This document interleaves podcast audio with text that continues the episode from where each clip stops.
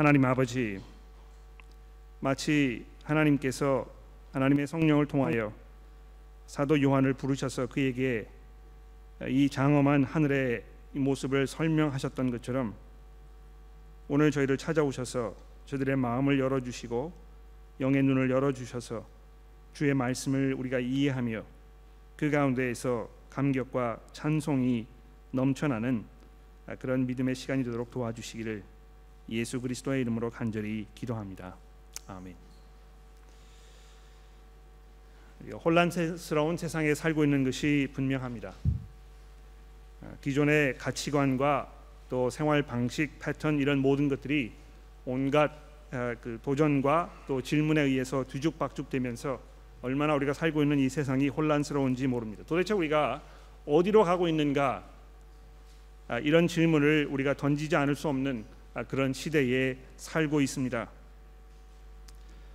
또 왜 교회는 이렇게 나약하고 온전치 못한 모습으로 우왕좌왕하면서 동시에 세상의 이 믿음을 받는 이런 그 아, 몰골로 전락한 것인가? 왜 이런 것인가? 도대체 이 교회는 어디로 가고 있는 것인가? 나는 지금 왜 살고 있는 것인가? 내가 왜 오늘 이 자리에 나와 있는 것이고 내가 왜 믿음 생활을 하고 있는 것인가? 내가 도대체 무엇을 위해서 어떤 방향으로 가고 있는가?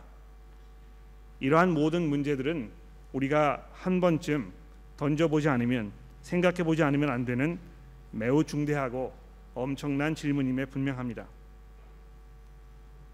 이런 질문들을 우리가 돌아보면서 성경이 분명히 이 하나님의 주권적인 통치와 다스림에 대하여 말씀하고 있지만 그것이 우리 눈에 확인되지 않기 때문에 이것이 우리 생활 속에서 실제로 경험으로 체험으로 이렇게 일치하는 아, 그런 경험이 일어나지 않을 때에 과연 정말 하나님의 말씀이 예, 우리에게 진리를 말씀하고 있는 것인가?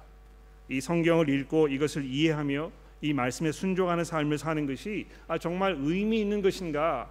아, 이런 그 회의적인 생각을 갖게 되는 그런 일들이 우리 삶 속에 비일비재하다는 것입니다. 더군다나 우리가 지난 두 주 동안 살펴보았던 2장과 3장의 말씀에 보면 예수께서 이 일곱 교회들을 향하여 편지하시면서 뭐라고 말씀하셨습니까? 우리가 승리해야 한다고 아, 승리하는 사람에게 그리스도께서 어떤 특별한 은혜와 사랑과 이 상을 주시겠다고 이렇게 말씀하고 계시는데 이런 혼탁한 세상 속에서 이렇게 나약한 교회의 모습을 우리가 짊어지고 살면서 나도 이 휘청거리는 이런 삶을 살면서 도대체 어떻게 승리할 수 있을 것인가? 이런 질문을 우리가 던지지 않을 수 없는 것입니다. 아, 그런데 이 문제를 우리가 해결하려면 아, 제대로 된 안경을 써야 하는 것 같습니다. 아, 제가 지난 주에 여러분 이거 보시는지 모르겠는데요. 제가 안경을 바꿨거든요. 어, 이 안경이요 얼마나 그 좋은 안경인지 제가 이거를 끼니까 세상이 달라 보이는 것 같아요. 아, 좀 이렇게 어둠 침침하고 아, 책을 보거나 글자를 읽을 때 굉장히 답답하고 아, 굉장히 눈이 쉽게 피곤해지고 이랬었는데 아, 이 안경을 바꾼 후에 마치 딴 사람이 된 것 같은 새로운 세상을 보는 것 같은 아, 이런 그 경험을 하게 된 것입니다. 아, 가끔 그런 경험이 종종 있지 않습니까? 내가 이 살아오면서 이해되지 않았던 것들, 잘 이 그 분간하기 어려웠던 이런 일들, 이런 것들이 한 순간에 어떤 특별한 이유로 인해서 다 드러나는 모든 것이 이해가 되는 아, 이런 경험들이 종종 있습니다. 아, 제가 알고 있는 앨리슨이라는 한 자매가 있습니다. 이 앨리슨이라는 이름은 이제 그 가명입니다, 그렇죠?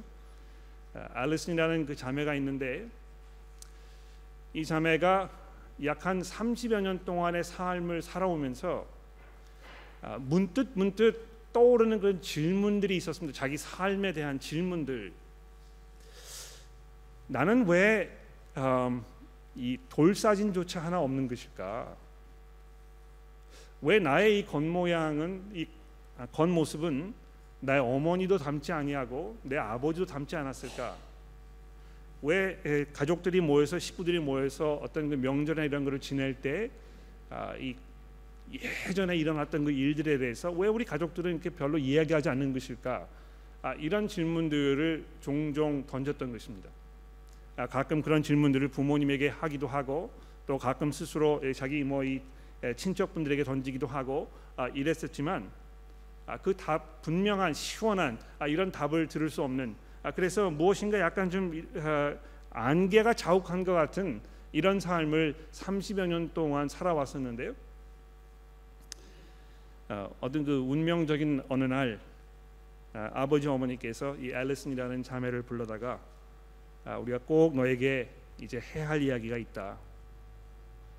아, 지난 30여 년 동안 감추어 왔던 아, 그 이야기를 이제 우리 하려고 한다. 아, 이렇게 하면서 어, 어떻게 이 앨리슨이라는 자매가 이 집에 입양되었는지 아, 그 설명을 이렇게 쭉 한 것입니다. 아, 그 설명을 왜 했겠습니까? 이제 결혼식이 멀지 않았기 때문에 결혼식 딸을 보내기 이전에 아, 이 결혼 이, 이 결혼하는 이 딸이 자기의 삶을 제대로 이해하고 바라보기 위해서 이제 오랫동안 아, 주섬주섬 거리던 아, 그 어려운 이야기를 꺼내놓은 것이죠. 근데 이 앨리슨이라는 이 자매가요 부모님의 그러한 설명을 듣는 그 순간 모든 것들이 이해가 된 것입니다. 그동안 궁금해왔던 그동안 도대체 이그 이해할 수 없었던 자기 삶의 이 가족에 돌아가는 모든 일들, 자기 주변에 일어났던 이 모든 일들 이것이 마치 모든 그림들이 다 짜 맞추는 것처럼 아주 선명하게 머릿속에 마음속에 이해되기 시작했던 것입니다. 아, 제가 처음 설교를 시작할 때 던져드렸던 그런 중요한 질문들 이런 것에 대한 답을 얻으려면 우리에게 그러한 순간이 있어야 할 것입니다. 오늘 우리가 이 봉독한 4장과 5장의 말씀은 마치 그런 그 중대한 열쇠를 우리에게 던져주는 그래서 모든 문이 다 열리는 우리가 이 모든 것을 이해할 수 있는 그런 새로운 시각과 관점을 우리에게 던져주는 아주 중대한 그런 말씀이라고 얘기할 수 있습니다. 자 이제 이 본문 말씀을 좀 살펴보도록 합시다. 아, 무엇보다도 오늘 4장과 5장의 이 말씀이 이 하나님의 절대적인 주권적인 그 권세에 대하여 말씀하고 있습니다. 그렇죠? 하나님께서 어, 보좌 위에 앉으신 이 온 세상을 호령하고 통치하시는 그런 분이라고 오늘 본문이 우리에게 얘기합니다. 내가 성령에 감동되었던 2절 말씀입니다. 하늘의 보좌를 아까 베풀어 있고 그 보좌 위에 앉으신 이가 있는데 앉으신 이의 모양이 벽옥과 홍보석 같고 또 무지개가 있어 보좌를 둘렸는데 그 모양이 녹보석 같더라. 아, 이분의 그 영광과 이분의 권세와 이 위엄이 얼마나 대단했는지요. 아, 분명하게 이것을 설명할 수가 없어서 내가 보기에 이런 것 같았더라. 아, 적절한 말을 찾을 수가 없는 것입니다. 성경은 하나님께서 절대적인 통치자 왕이라고 표현하고 있습니다만 아, 우리 인간들은 이 군주 제도의 문제점들을 잘 알고 있기 때문에 아, 하나님의 이 왕 되심이 우리 마음속에 그렇게 확 와닿지 않을지 모르겠습니다. 아, 우리 조선의 왕조들이 그랬고 또 우리가 지금 뭐 알고 있는 현존하는 모든 군주들이 역시 마찬가지 아닙니까? 요즘 뭐 어, 그래도 한때 이 전 세계를 호령하였던 이 대영 제국의 이 엘리자베스 여왕 아, 그 모습을 보십시오. 이제 나이가 뭐 90이 아, 넘은 그런 할머니가 되셨는데 물론 뭐 모든 사람들이 그분의 어떤 그 이격 아, 있는 그런 그 모습을 보면서 굉장히 그분을 존경하고 또 나라를 많이 그 수장으로서 이끌었다는 그런 칭송을 하기는 합니다만 실제적으로 엘리자베스 여왕은 아무런 힘도 발휘할 수 없는 그런 사람입니다. 아, 이것이 입헌 군주제가 되어 있어가지고 아, 자기 마음대로 모든 것을 할 수가 없는 아, 오히려 이 그 헌법이 이 왕의 어떤 그 행동과 결정과 이 모든 것들을 다 아, 주관하고 그래서 이, 이 영국의 그 파르먼트가 아, 이 나라를 다스리는 아, 그래서 아, 이 이름만 있는 그런 존재라는 것입니다. 우리가 알고 있는 군주들은 나약하고 이기적이며 무능력하기만 한 그래서 육신의 죽음이 그 통치를 끝내 버리거나 또는 반란으로 쇠약해져 가는 이 나라의 이 운명으로 소멸되어져 가는 그런 보잘것없는 사람들로 이해합니다. 그러나 성경이 말씀하고 있는 하나님은 그런 분이 아니시라는 것이죠. 성령의 인도를 받아서 자기 앞에 펼쳐진 그 문, 하늘의 문을 통해서 들여다본 이 하나님의 모습은 감히 우리가 범접할 수 없는 어떤 우리 인간의 말로 표현하기 어려운 그런 영광과 존귀와 권세를 가지고 계시는 그런 하나님이시라고 말씀하고 있습니다. 그런데 아마 요한이 이 광경을 바라보면서 마치 이 숨을 쉴 수가 없는 것 같은 그런 엄청난 사실 한 가지를 발견한 것이 분명합니다. 무엇입니까? 이 보좌가 있는 것뿐만이 아니고요. 그 보좌를 둘러싼 24 보좌들이 있고 그 보좌 위에 24 장로들이 흰 옷을 입고 역시 머리에 금관을 쓰고 앉아 있었다는 것이죠. 아, 이24 장로가 누구인지에 대해서 아, 분명하게 잘 설명하지 않습니다. 그러나 이 본문 말씀을 우리가 쭉 읽어보게 되면 아, 이 사람들이 누구를 의미하는 것일까에 대해서 대략 짐작할 만은 합니다. 우선 보십시오. 이들이 흰 옷을 입었고 머리에 금관을 쓰고 있었고 보좌에 앉아 있었다는 것입니다. 그렇죠? 마치 작은 왕들처럼 이 하나님께서 가장 강력하고 위대한 권세로 이 높은 보좌 위에 앉아 계시는데 어떤 형태로든지 그 하나님의 통치와 다스림에 함께 참여하여 이 왕으로 인정받고 있는 어떤 존재들 그들이 흰 옷을 입었고 흰 옷, 이 흰색은 성, 이 요한계시록에서 승리를 말하는 것입니다. 그렇죠? 그들이 흰 옷을 입었고 머리에 금관을 쓰고 있었다는 이것이 이 승리한 사람들이라는 것을 우리에게 의미하고 있습니다. 굉장히 절묘하지 않습니까, 여러분? 2장과 3장에서요. 예수께서 일곱 번이나 걸쳐서 교회를 향하여 이기는 자들은 승리하는 자들은 지금 너희가 겪고 있는 그 어려운 전쟁의 시대를 잘 참고 인내하여 승리에 이른 그 사람들에게는 내가 어떤 그 은혜를 특별한 선물을 상을 베풀 것이라고 이렇게 말씀하고 있는데 바로 그 사람들을 지금 말하는 것입니다. 그 환란과 어려움과 고통스러운 시간 이것들을 잘 견디어내어 이제 하나님과 그 통치를 나누는 그 하나님의 영광에 참여한 이런 사람들인 것입니다. 아, 그런데 공교롭게도 이것이 24명이라는 그 의미를 생각해 보십시오. 왜 24명이겠습니까? 이 24이라는 그 숫자가 12 더하기 10이 아닙니까? 그렇죠? 아마 12라는 숫자를 기억하시면 이것이 굉장히 성경적으로 중요한 의미를 가지고 있다는 것을 아마 금방 이해하실 것입니다. 구약 시대에 열두 지파가 있었습니다. 그들이 아, 이 요셉 야곱의 아들로서 이스라엘 민족을 대표하는 그런 하나님의 백성들이 되었던 것입니다. 공교롭게도 예수께서 아, 광야에서 나타나 돌아오셔서 공생애를 시작하시면서 제자들을 부르셨는데 왜 12명을 부르셨겠습니까? 예수의 마음 가운데 하나님께서 구약 성경을 통해서 이루어 놓으셨던 하나님의 백성들이 이제 본격적으로 그 본연의 모습을 찾아가는 아, 그 모습 우리에게 보여주시기 위하여 하나님의 왕국이 이제 완성되는 아, 그, 시, 그 시기를 우리에게 선언하시기 위하여 의도적으로 12명을 부르셨는데 아마 여기 24 이 장로들이라는 것은 그런 의미에서 하나님께서 창세 전부터 계획해 놓으셨던 이 부름 받은 자들 하나님의 백성들 그 모든 숫자들을 다 통틀은 그런 사람들을 말하는 것일 것입니다. 좀 더 쉽게 이야기하면 2장과 3장에서 말씀하였던 그 환란과 그 핍박과 그 어려움과 이 혼란스러운 이런 시대를 참고 인내하면서 결국 복음으로 승리한 하나님의 백성들이 그 하나님의 보좌 앞에 다 둘러서 있는 금관을 쓰고 있는 이런 장면인 것입니다. 이것이 하나님의 그 은혜와 하나님의 자비를 우리에게 대변해 주고 있지 않습니까? 마치 자기만 그 이 권력을 누리려고 하는 이것을 다른 사람에게 나누어 주고 싶지 않은 모든 사람들은 다 자기의 발 아래 있어야 하는 이런 자기 중심적이고 이기적인 그런 폭군이 아니고요.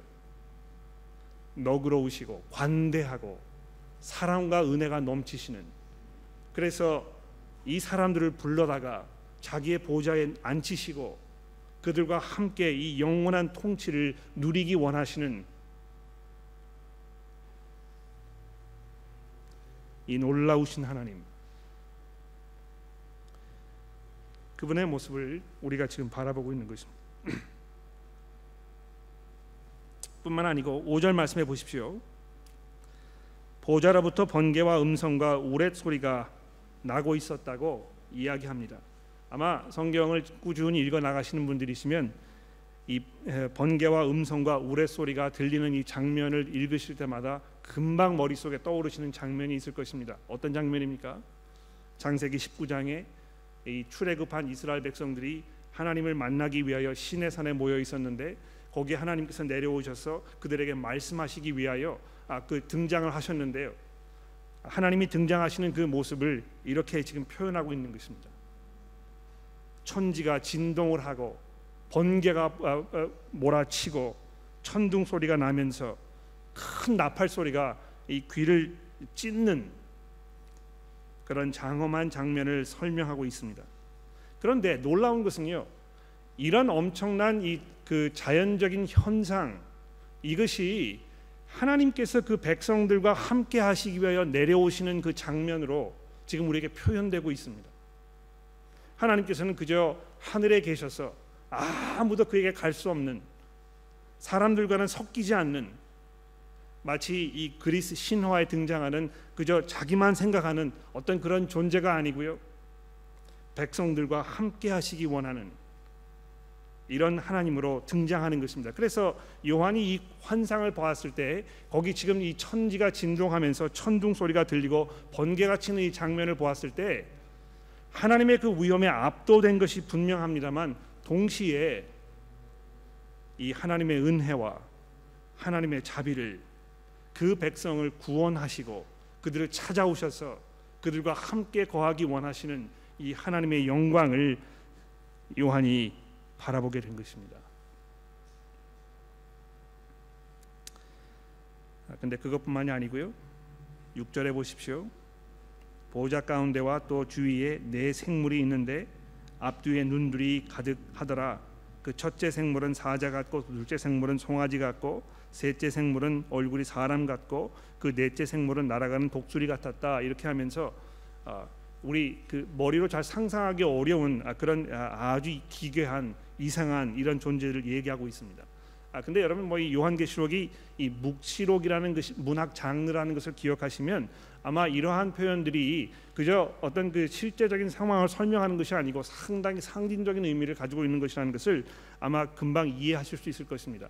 구약 성경에 보시게 되면 어떤 이런 장면으로 이 세상에 있는 모든 피조물들을 설명하는 경우가 종종 등장합니다. 여기 성경에 이 사라는 숫자가 그런 면에서 이 온 지면, 이 세상 이것을 의미하는 경우가 상당히 많습니다. 동서 남북 이렇게 네 개 아닙니까? 그렇죠? 영어로 four corners of the world. 그래서 여기 이 네 생물이 있었다는 거 이야기할 주목해 보십시오. 첫째 생물이 사자 같았다. 사자는 뭐 여러분 잘 아시는 대로 야생 동물의 왕입니다. 그렇죠? 둘째 생물은 송아지 같았다 얘기합니다. 송아지는 뭐 이 가축들에게서 가장 중요한 이 농업을 하는 그런 그 민족들인 경우에 아, 정말 가장 중요하게 여기는 아, 가장 힘이 센 아, 그런 그 동물 아닙니까? 만물의 영장이 사람입니다. 또 하늘을 나는 모든 그 짐승들 중에 왕이 독수리 아닙니까? 아 그래서 이 보좌 이 주변에 24 장로들과 더불어서 이 네 생물들이 있었다는 이 표현이 뭘 얘기하는 것이겠습니까? 하나님의 백성들뿐만을 말하는 것이 아니고요. 하나님께서 만드신 이 모든 피조물들 생명이 있는 모든 것들이 다 그 앞에 지금 모여 있었는데요. 재밌게도 그 생물들 안과 주위에 눈이 가득하였다 이렇게 얘기합니다. 아, 여기 이제 그 요 한계시록 쭉 읽어 나가시면 여러분 뭐 여러 번 발견하시겠습니다만 내가 봄에 내가 또 봄에 아, 내가 무엇을 다시 이렇게 보니까 하는 표현들이 수도 없이 제가 세 보니까 약 한 뭐 60여 번간 정도 등장하는 것 같아요. 무엇을 볼 수 있는 것이요 요한계시록에서 굉장히 중요한 주제입니다. 그렇죠? 이 생물들이 자기 몸에 가득해 있는 이 눈으로 지금 무엇을 보고 있는 것이겠습니까? 예.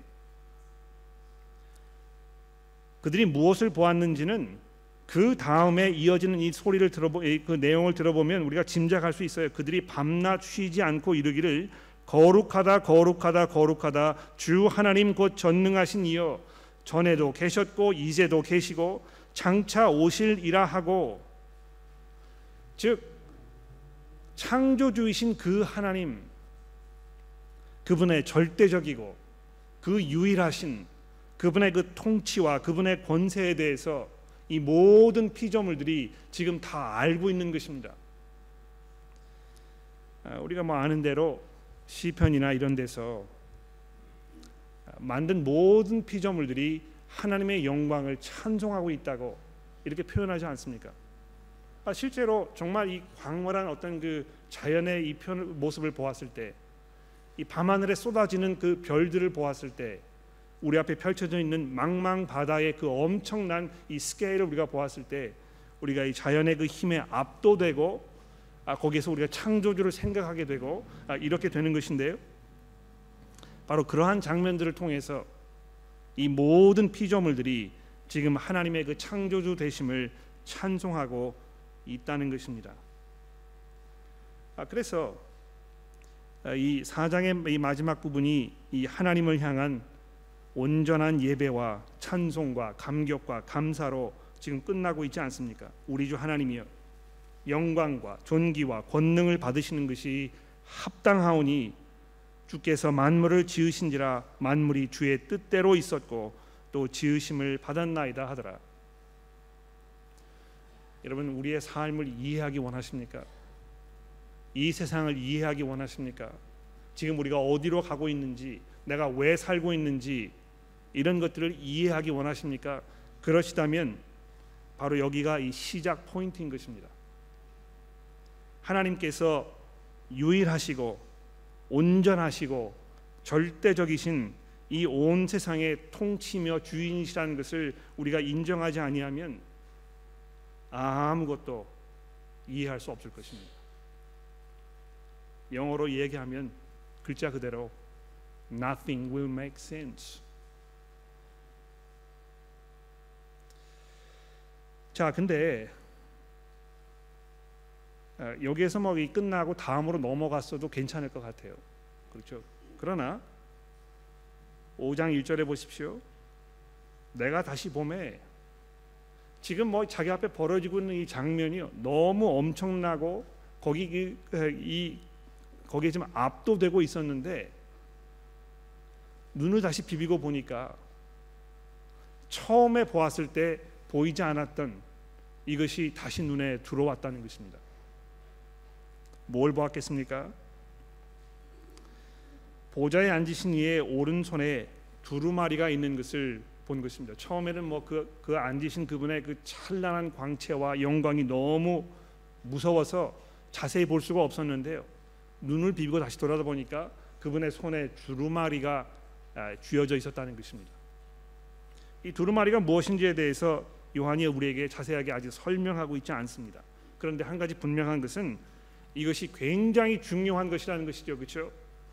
하나님께서 이것을 오른손에 쥐고 계셨고 뭐 이 중요한 거 우리가 오른손에 쥐지 않습니까? 죄송합니다. 이 왼손 쓰시는 분들 좀 섭섭하게 생각하실지 모르겠는데 아, 제가 제 딸에게 아, 이걸 설명하니까 아, 굉장히 입이 뾰루뚱했어요. 자기가 왼손을 쓰고 있거든요. 왜 항상 이 오른손만 이렇게 무대하는 것인가? 아 근데 이 오른손에 쥐어 있다는 거 일반적으로 그만큼 중요하다는 것을 말하는 것입니다.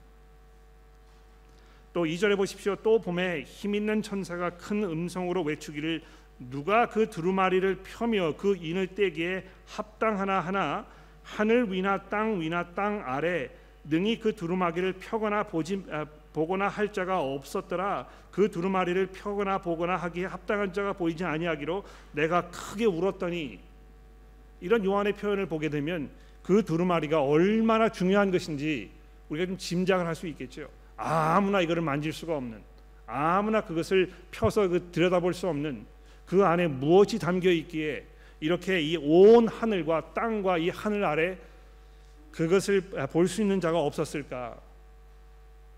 더군다나 요한이 그렇기 때문에 왜 이렇게 통곡을 하고 있는 것인가? 궁금하지 않습니까? 나중에 이제 우리가 이 6장과 7장 이 부분을 살펴보면서 이해하게 되겠습니다만 하나님께서 가지고 계셨던 여러분과 저의 삶에 대한 그분의 계획과 그분의 목적 이 세상에 대한 하나님의 그 이해와 하나님의 계획과 이 세상의 종착역 우리의 삶을 이해하고 나의 존재를 파악하기 위해서 절대적으로 필요한 그 가장 중요한 그 정보들 이런 것들이 거기에 다 담겨 있는데요. 아무도 그걸 들여다볼 수가 없는 것입니다. 얼마나 답답했겠습니까? 그렇죠? 이거를 빨리 알아야 지금 내가 힘을 얻어서 내 삶을 살 수 있고 그쪽을 향해서 가야 될 텐데 이것이 분명하지 아니하고 이거를 알 수가 없고 그래서 안개 낀 것을 그저 더듬더듬 가야 하는 이런 장면이 있다고 생각해 보십시오. 얼마나 답답하겠습니까?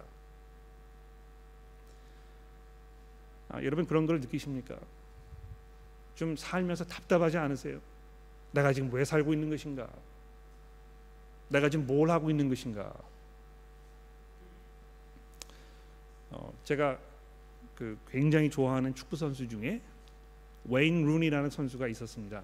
아시는 분 계세요? 웨인 루니라는 선수 아 좀 실망스러운데요. 어, 웨인 루니라는 이 선수는 영국 선수인데요.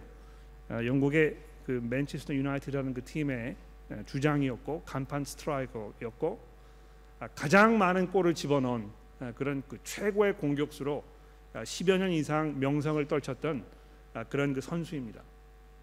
근데 그 선수가 뭐 모든 운동 선수가 그렇지만 아, 말년에 가게 되면 기량이 떨어지고 체력이 떨어져서 예전 못지않은 아, 그런 그 예, 예전과 같지 않은 아, 그런 그 모습을 보이는 경우 상당히 많지 않습니까?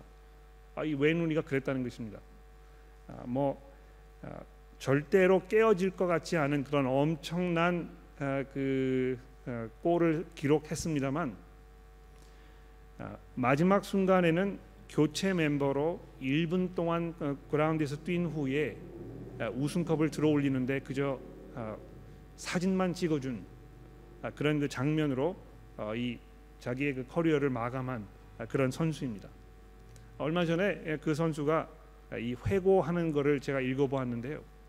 자기가 그 맨체스터 유나이티드에서 주장으로 뛰던 아, 자기의 이 커리어를 끝내고 내가 이제 다른 데로 옮겨야 되겠다고 결정했던 그 순간이 어떤 때냐면 그 우승컵을 들어주는 그 순간이라는 것입니다. 아, 계속해서 뭐, 뭐 수십 경기를 교체 멤버로 잠깐 잠깐 등장하고 등장하고 이렇게 하다가 가장 영광스럽고 가장 기뻐야 할 그 마지막 순간에 그저 1분 잠깐 들어가서 깍두기 노릇을 하고 이 우승컵을 들어야 하니 얼마나 자존심이 상하고 어려웠겠습니까? 아, 그 자전거를 들면서 얼굴에는 뭐 웃음이 만연했다고 하지만 자기가 그런 질문을 던졌대요. 내가 지금 뭘 하고 있는 것인가 여기서? 예. 여러분 그런 경험하지 않으세요? 지금 뭘 하고 있는 것인가 내가? 내가 어디로 가고 있는 것인가? 내가 지금 왜 이렇게 하고 있는 것인가? 요한이 그것을 알 수가 없었기 때문에 아무도 그것을 이야기해 주지 않으니까 통곡할 수밖에 없었던 것입니다. 그런데 보십시오. 어떻게 되었습니까? 장로 중에 한 사람이 내게 말하되 울지 말라. 유다 지파의 사자 다윗의 뿌리가 이겼으니 이것이 굉장히 중요한 단어입니다. 그렇죠? 누가 승리한 것입니까? 지금 어떻게 하면 교회가 승리할 것인가? 어떻게 하면 우리가 이 성공적인 삶을 살 것인가? 여기에 대해서 지금 뭐 몰두하고 그것을 지금 이해하려고 좀 뭐 온갖 노력을 다 쏟아붓고 있는데요. 여기에 이 모든 것을 다 뒤집어 엎어버리는 마치 딱 이렇게 불이 탁 들어오는 것 같은 그런 순간이 여기 설명되고 있습니다. 다윗의 뿌리, 유다의 사자, 바로 그분께서 승리하신 것입니다. 바로 그분이 승리하셨으니 그 두루마리와 그 일곱인을 떼시리라 하더라. 내가 보니 보좌와 생물과 장로들 사이에 한 어린 양이 서 있는데 일찍이 죽임을 당한 것 같더라. 그에게 일곱 뿔과 일곱 눈이 있으니 이 눈들은 온 땅에 보내심을 받은 하나님의 일곱 영이더라. 그 어린 양이 나와서 보좌에 앉으신 이의 두루마리 오른손에서 두루마리를 취하시니라. 그 두루마리를 취하심에 네 생물들과 24 장로들이 그 어린 양 앞에 엎드려 각각 검은 거와 향이 가득한 금대접을 가졌으니 이는 형도들 이 상도들의 기도들 기도더라 그들이 소노래를 불러 새 노래를 불러 이르되 두루마리를 가지시고 그 인봉을 떼기에 합당하시도다 일찍이 죽임을 당하사 각 족속과 방언과 백성과 나라 가운데에서 사람들을 피로 사서 하나님께 드리시고 그들로 우리 하나님 앞에서와 앞에서 나라와 제사장들을 삼으셨으니 그들이 땅에서 왕노릇 하리로다. 여러분 우리가 어떻게 승리할 수 있는 것입니까? 어떻게 우리가 이 성도로서 우리 앞에 놓여 있는 이 싸움을 싸울 수 있는 것입니까? 우리가 더 열심히 기도하고 우리가 더 열심을 내고 더 열심히 전도하고 더 열심히 성경을 읽고 우리가 더 열심히 회개하고 우리의 힘으로 이것을 이겨보려고 우리가 이 발버둥을 치지만 우리의 일괄적인 경험이 무엇입니까? 항상 똑같은 반복, 악순환의 반복 아닙니까? 그렇죠? 그러나 여기에 해결책이 있습니다. 죽임을 당하신 이 어린 양께서 각 족속과 방언과 백성과 나라 가운데에서 자기의 피로 그 사람들을 사셨다는 것입니다.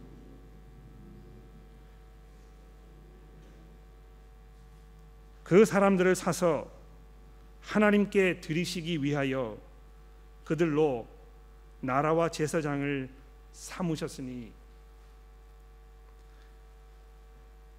그렇습니다, 여러분. 우리의 삶을 이해하기 원하십니까? 우리가 지금 가고 있는 방향을 이해하기 원하십니까? 내가 지금 뭘 하고 있는 것인지 이해하기 원하십니까?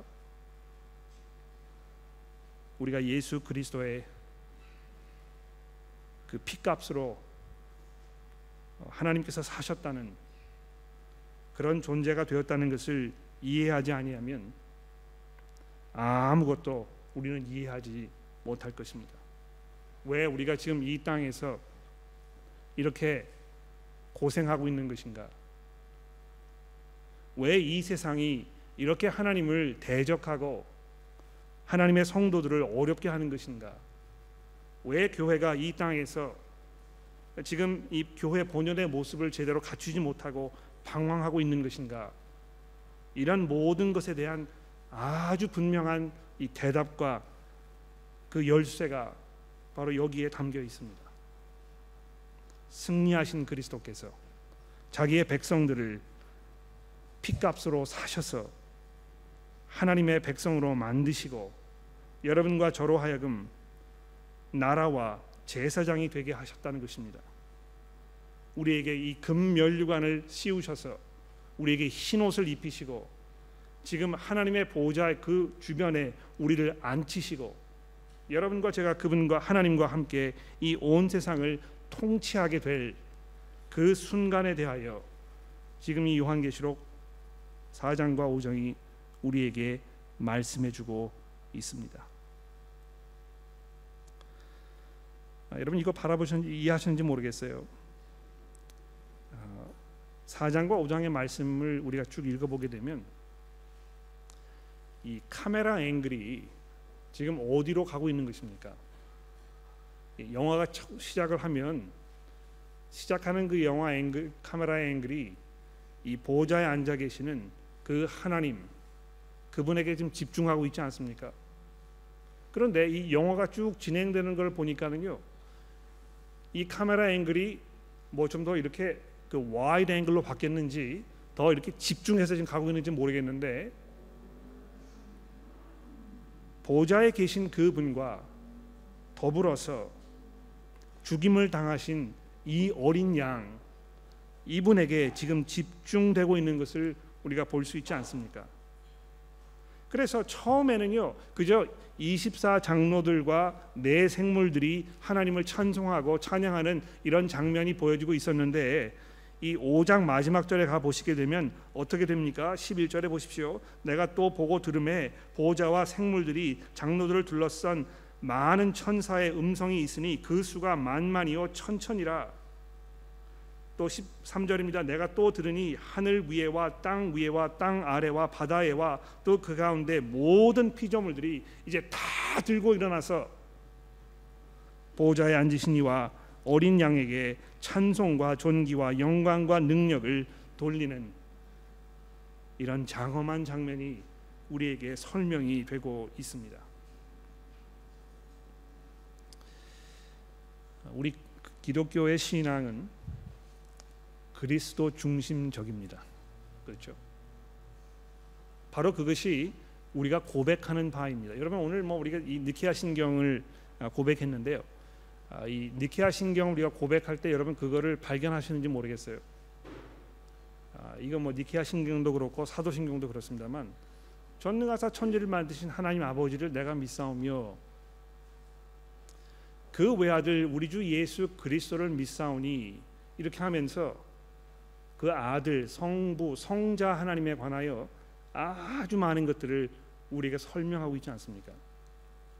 요즘 불, 불공평한 거 아닙니까? 왜 성부 하나님에 대해서는 이렇게 딱 두 줄 적어놓고 성자 하나님에 대해 이렇게 많은 것을 기록하고 있습니까? 성경이 그렇게 하고 있기 때문에 그런 것입니다. 이 특히 5장에 있는 이 말씀을 보십시오. 모든 관심과 모든 집중이 다이 이 죽임을 당하신 어린 양에게 지금 쏟아 부어지고 있다는 것입니다. 아, 그래서 여러분 뭐 어, 신앙 생활에 대하여 이렇게 물어보실 때 아, 여러분 뭐 이 성도들끼리 아, 하나님을 믿으세요? 이렇게 물어보지 않습니까? 그렇죠? 또 교회 다니세요? 이렇게 물어봅니다. 그러나 이 사람이 그리스도인인지 아닌지 확인해 보시려면 우리가 어떻게 질문해야 되겠습니까? 언제 예수 그리스도를 주로 고백하셨습니까? 아, 이 분명한 차이가 있어요. 여러분 이 그 뉘앙스를 좀 잘 이해해 주셨으면 좋겠는데요. 우리 그리스도인들은 하나님을 믿는 사람들입니다. 그렇죠? 그러나 하나님을 믿는 것이 무엇을 의미하는 것인지에 대해서 성경은 보다 자세하게 우리에게 설명합니다. 하나님을 믿는 것은 곧 그의 보내신 그 아들을 믿는 것입니다.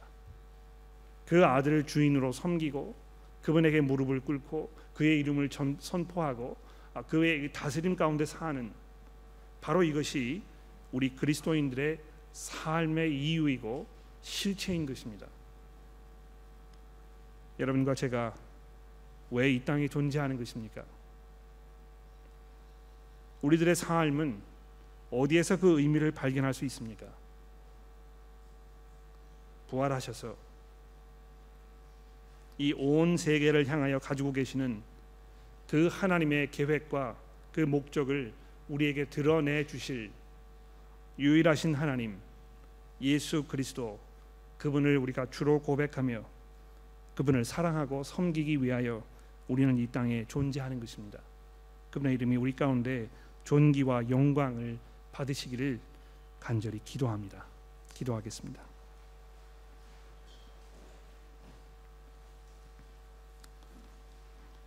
하나님 아버지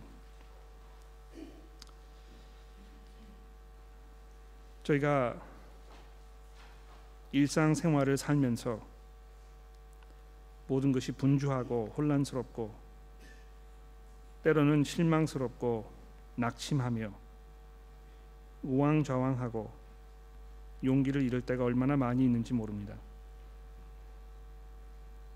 우리의 전도가 열매를 맺지 못하고 성도들 간의 관계가 어려워서 우리가 교회 안에서 서로 아웅다웅하며 내가 지금 어디로 가고 있는지 왜 살고 있는 것인지에 대해서 자신감을 잃어가며 과연 복음을 믿는 것이 아, 그렇게 중대한 일일 것인가 우리가 가끔 회의적인 그런 마음을 가지고 살 때가 있습니다. 그러나 부활하신 그리스도께서 이제 하나님의 보좌 우편에 앉으셔서 모든 하나님의 백성들과 이 세상의 모든 피조물들과 하나님의 그 모든 천군 천사들이 그 앞에 무릎을 꿇으며 찬송과 경배를 드리고 있다는 이 사실을 우리가 영의 눈으로 바라보도록 도와주옵소서. 하나님 우리가 이것을 잘 이해하지 아니하면 우리가 이 세상을 올바로 살 수 없음을 고백합니다.